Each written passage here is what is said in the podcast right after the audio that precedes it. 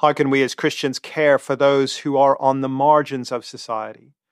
How can we share the hope of Jesus with those who, from a worldly perspective at least, look like they have the least reason for hope? In today's episode, I'll be speaking to Ben Gray, minister of All Saints Petersham in Sydney's Inner West, about how, as a church, they reach out to the homeless with the hope of Jesus. I hope you enjoy the episode.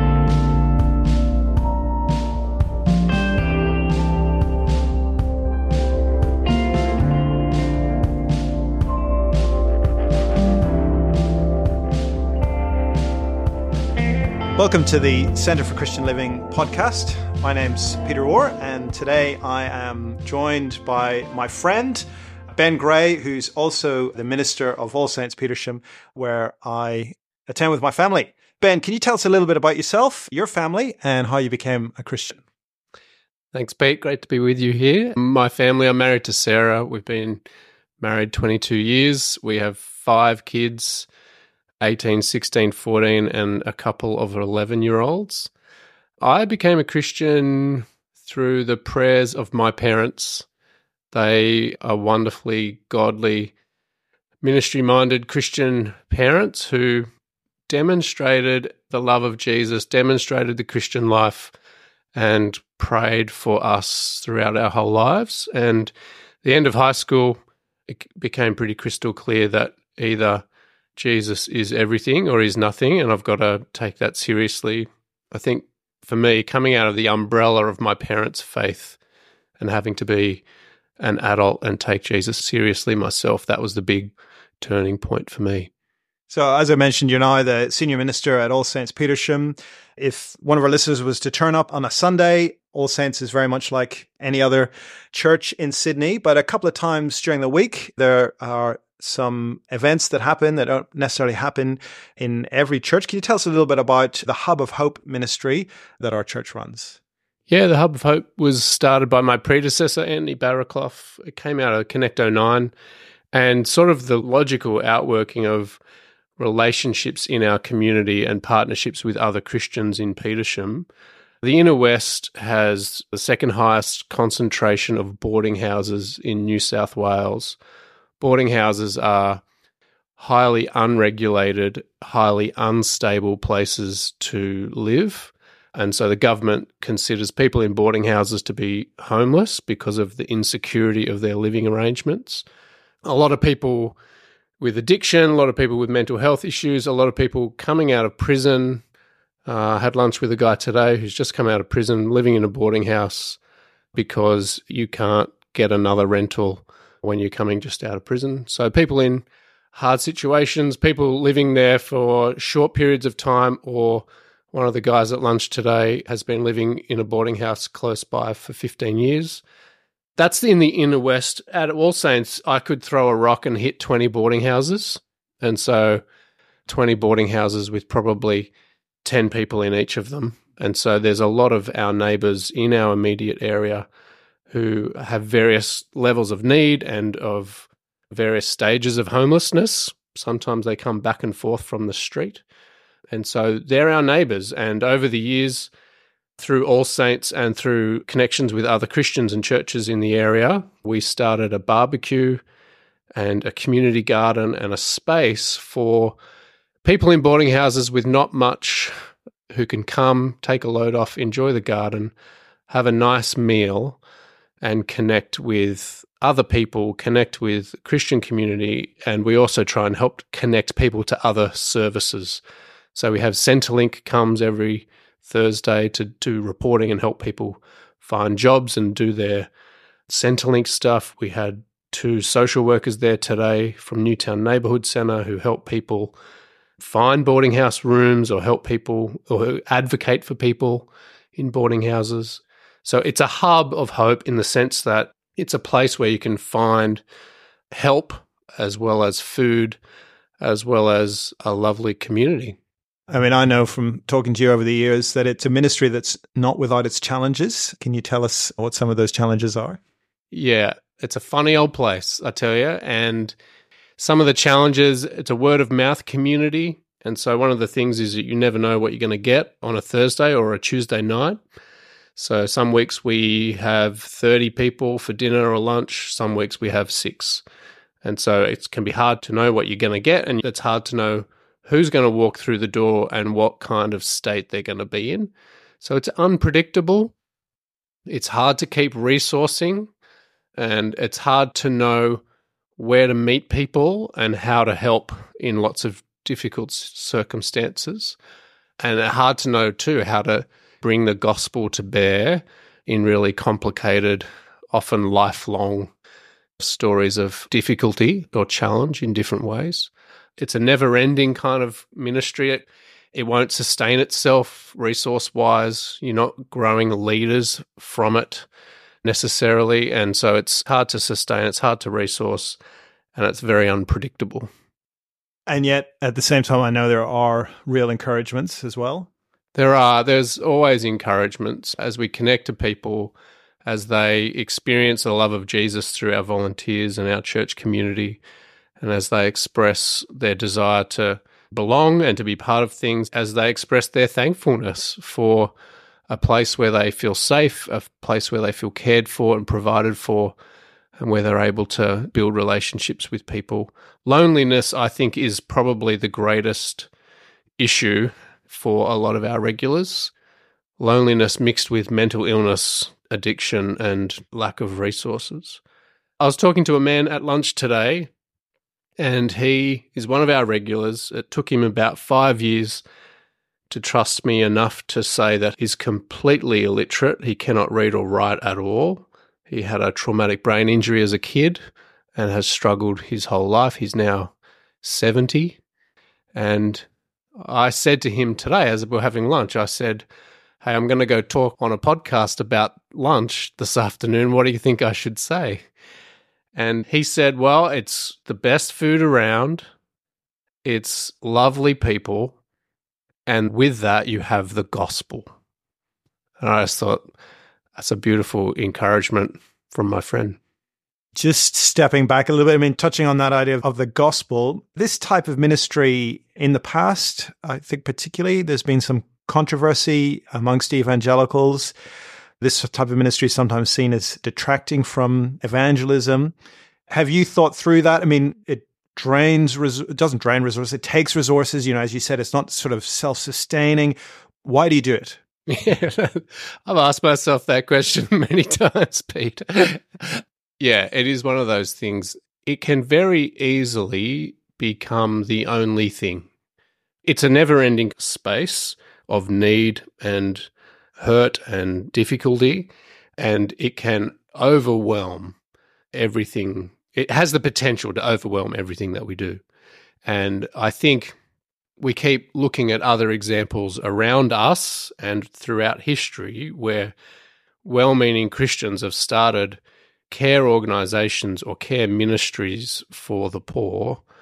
And over time, the needs of the poor and the needs that are right in front of you that are tangible of food and shelter and clothing and safety can swamp and overwhelm the sharing of Jesus and the good news of life and hope in Him. And I think we often look at those examples. There's examples close by where churches have given up on the gospel as they care for people in need. And so I think, having said that, just seems like these are our neighbors. That these are the people right in front of our face. They're on our doorstep. They're living next door. You know, in Petersham, we have boarding houses with people who are down and out and homeless right next to $4 million terrace houses. And so we often say both of those houses are our neighbors, and both of those houses need Jesus, and both of those houses have different barriers to meeting Jesus and to coming to a, a saving faith in Him.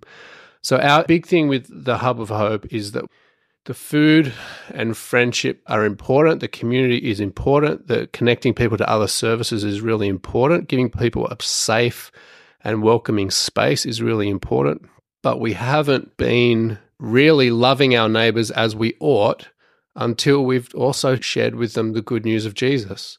I think the difference with the hub is that we have to take our time with that. One of our student ministers at lunch today just said to me, I just need to listen more. We need to take our time to listen more, to actually listen to our neighbors, to the desires of their heart, the aches of their heart, the needs that they have, the experiences of their life, and being able to point them in the midst of that to the love of Jesus and the forgiveness that he brings. Yeah, so we want to hold out the food and the community and the social connection, as well as holding out the message of salvation that comes through Jesus sometimes you talk about the small h hope and the big H hope. Do you want to say a little bit about that? And also different ways over the years how you've actually communicated the gospel. I know you've tried different things at different times. You want to talk about some of those? Yeah, we often talk not only to our volunteers in our church, but also to our visitors. We want to be upfront about how we want to love them. We talk about the small hopes of food and friendship and the big hope of forgiveness and eternal life. And food and friendship are so important. But we want to say that the hope that Jesus gives through forgiveness of our sins and the eternal life that he has on offer is even bigger. And so I regularly will say that. How do we do it? It's not flashy, I tell you that. It's in bits and pieces. The most effective way we found to be able to share Jesus with people is through long term relationships. So, not just giving an upfront talk every week or giving them a tract or a, the essential Jesus that we have on offer every week, particularly because our friend, like my friend today at lunch, who can't read it. So there's no point him taking that home. But over the course of years, we build relationship, we listen, we share, we speak about Jesus and the different ways that he impacts our lives. How do we do it week by week? We pray before every meal. Sometimes when it's a bit chaotic and pressured, you can forget to pray, and it's great. Some of our noisy homeless neighbors will yell out, Hey, you haven't prayed yet, which is great. And I often will say, Here's a 30 second summary of my sermon from Sunday. I connect that and say, We'd love to see you at church on Sunday. So, sharing a 30 second summary of Sunday's sermon or sharing a little story or a verse from the Bible that's been on my mind or something that I can just as a short gospel message at the beginning of the meal. And then sometimes that leads to deeper and bigger conversations over the meal. And the invite's always there to come to church. It doesn't always translate. Like it's one of the big challenges that we find is bridging the gap between our meals and that community during the week and the Sunday services. One way we seek to bridge that gap, our growth groups take it in turns of cooking dinner on a Tuesday night and connecting with people. So the community of our church is in regular touch with the community of the Hub of Hope. But there's a lot of barriers for people to make that shift from coming to the meal to coming to a Sunday service. Sometimes it happens. We had, there were seven regulars from the Hub of Hope who were at our evening service last Sunday. And that was really encouraging. And one of the challenges is trying to be able to preach and speak up front in ways that don't further isolate them or alienate them in thinking about how we apply the Bible and how we talk about things, how we talk about money up front can be really tricky.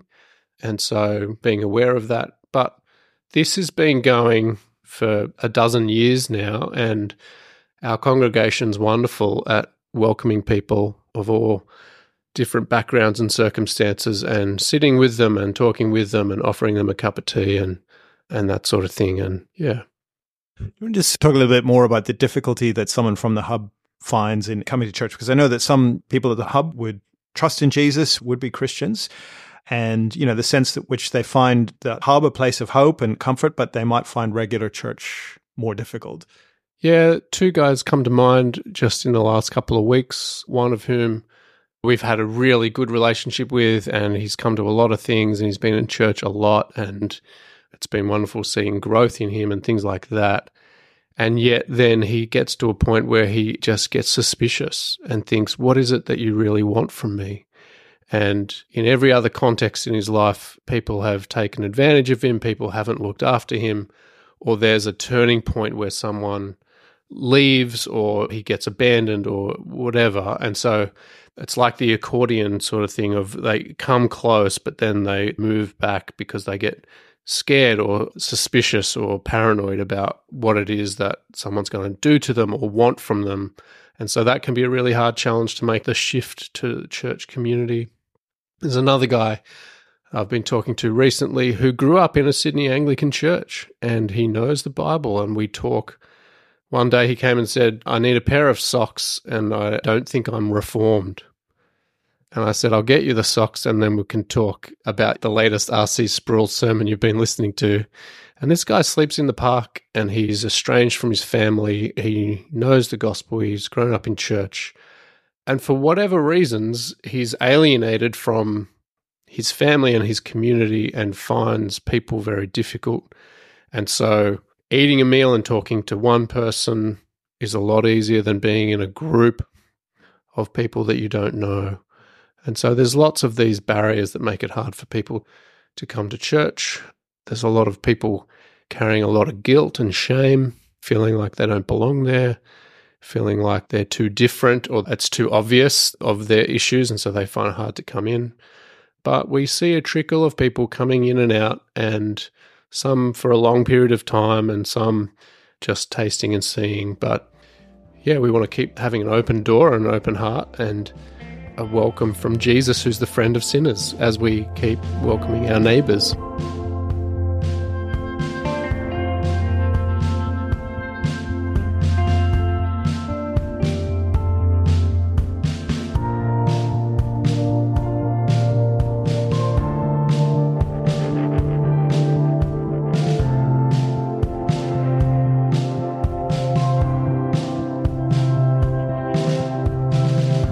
Take a break from our podcast, I want to tell you about our next event coming up in March 2024 on the 13th of March at Moore College.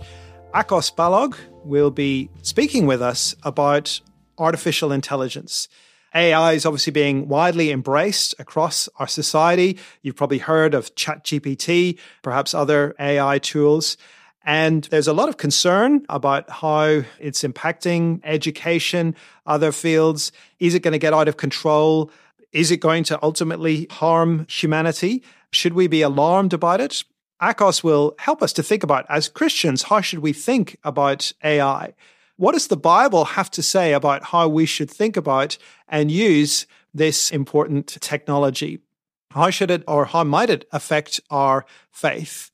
We hope that you can join us on the 13th of March and hear from Akos Balogh, writer and researcher, as he speaks about technology, humanity, and theology at this event. Hope to see you there. And now we'll return to our program. Do you want to say something about how drugs and mental health issues, I mean, you've touched on it already, but they play a complex role in this ministry and in some of the challenges that you face? Yeah, really difficult at lunch today, I was trying to convince one guy that it's not a good idea to stop taking his bipolar medication. The mental health and addiction stuff adds to the unpredictability a little bit of what we're doing. It can mean that conversations that you have with someone one week, they don't remember the week after. And that's not just because they're high or whatever, but because their brain's been damaged through drug use. This is one of the real heartaches of the hub that you can feel like you're making a lot of progress with someone and it doesn't take much for drugs to get a real tight grip on them again. And so then they'll disappear for months at a time and maybe they'll come back. Sometimes they don't. It just adds to the unpredictability and it adds to the urgency in some ways because sometimes you don't know whether you're going to see people again or when you're going to see them or what state they're going to be in it's funny because it adds urgency on one hand, but also patience on another. Because when someone's dealing with addiction and mental health, mental illness, it means that you have to be patient. You have to know that they're not going to receive things the same way other people do in terms of how you talk and what you offer and that sort of thing. They're going to have other challenges that can really cloud their thinking and their judgment. It can really cloud their view of you. And sometimes you can feel like you're getting used, and sometimes they feel like they're being used. And so it adds to the unpredictability of it. But it, it can also provide some of the great encouragements. One of the people at lunch today said to me, Today is my three year anniversary of being sober. And we were reflecting on when I first met her five years ago. She was an ice addict and was an absolute mess. And she was just sharing with me today remember that. I was an absolute mess. And here I am, five years later, three years sober, and very happy. And we are just reflecting on that and giving thanks for that together. And so that's a great encouragement. But it's a very difficult world. We refer people on a lot to addiction centers and programs.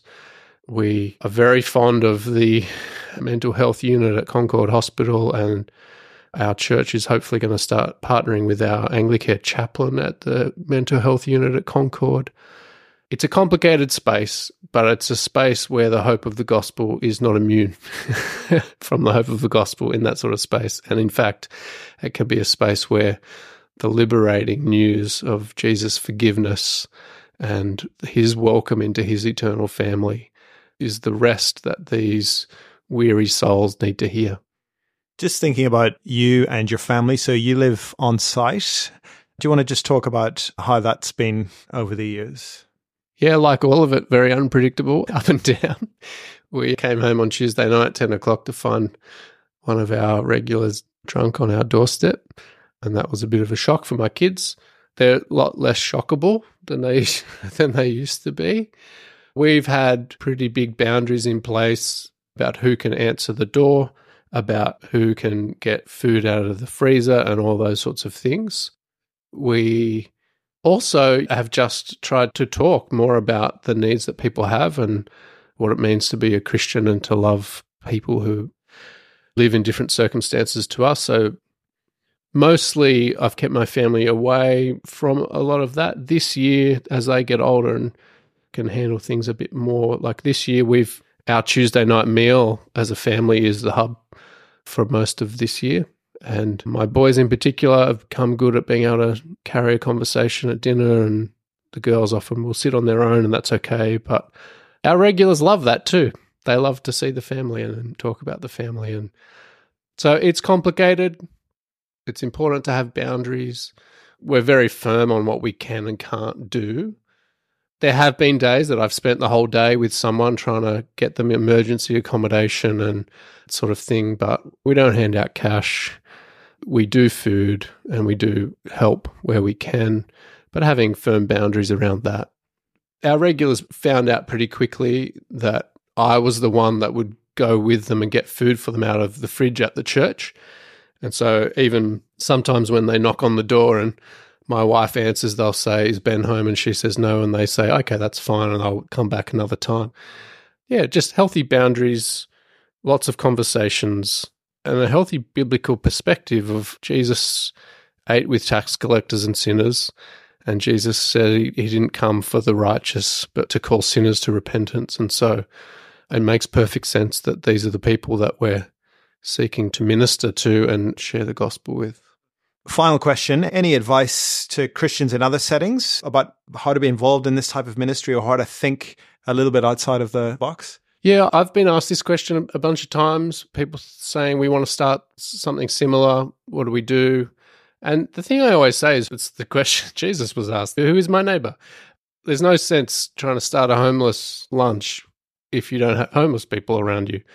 And so thinking about who your neighbors are, and Anglicare's got some great resources to help you actually dig into the statistics of your suburb and your area to work out how you might be able to help. The reality is, I think in lots of suburbs of Sydney, there's much more need than sometimes we acknowledge. And so having space for community meals, even just the loneliness epidemic, you know, people are paying good money now to join apps and programs to go and have dinner with strangers because they're feeling so lonely. And so having those simple ways that the front door of the church can be open and welcoming to let people come and find community and find the love of Jesus. So it's it's working out what's in front of you. The mobile community pantry has been a great way that people have done that around Sydney. There's a thousand different ways. Thinking about how you might care for the single mothers in the area in providing help around doing yard work or kids clubs or whatever it is and thinking about where the strain is and where the burdens are that the church can help lift as an important expression of the burden lifting love of Jesus. You and I were talking earlier about foster caring. It's something that we've tried to do over the years, and our Sydney Anglican Synod was reminded of that this week that there are thousands of children in our city and state who are in desperate need of safe homes and care from stable families. And there's a lot of social workers sleeping in hotels with little kids who aren't safe at home. And it should be a no brainer that churches all across our city have multiple families who are seeking to take in children in need within our limits, within our capacity and the resources that we have. My wife and I do emergency fostering, and it's one of the things that I love living at a church, in a church house, knowing that when the phone call comes at midnight on a Friday and there's a two year old in a police car, and it's either go to a hotel with a social worker or we can bring them to the church. And I just love that they can bring them to the church. And it's just another picture, another way we can demonstrate the heart of Jesus. Ben, thanks very much. Thanks for being with us on the podcast. And thanks for all the ministry that you lead at All Saints Petersham. Thanks, Pete. Great to be with you.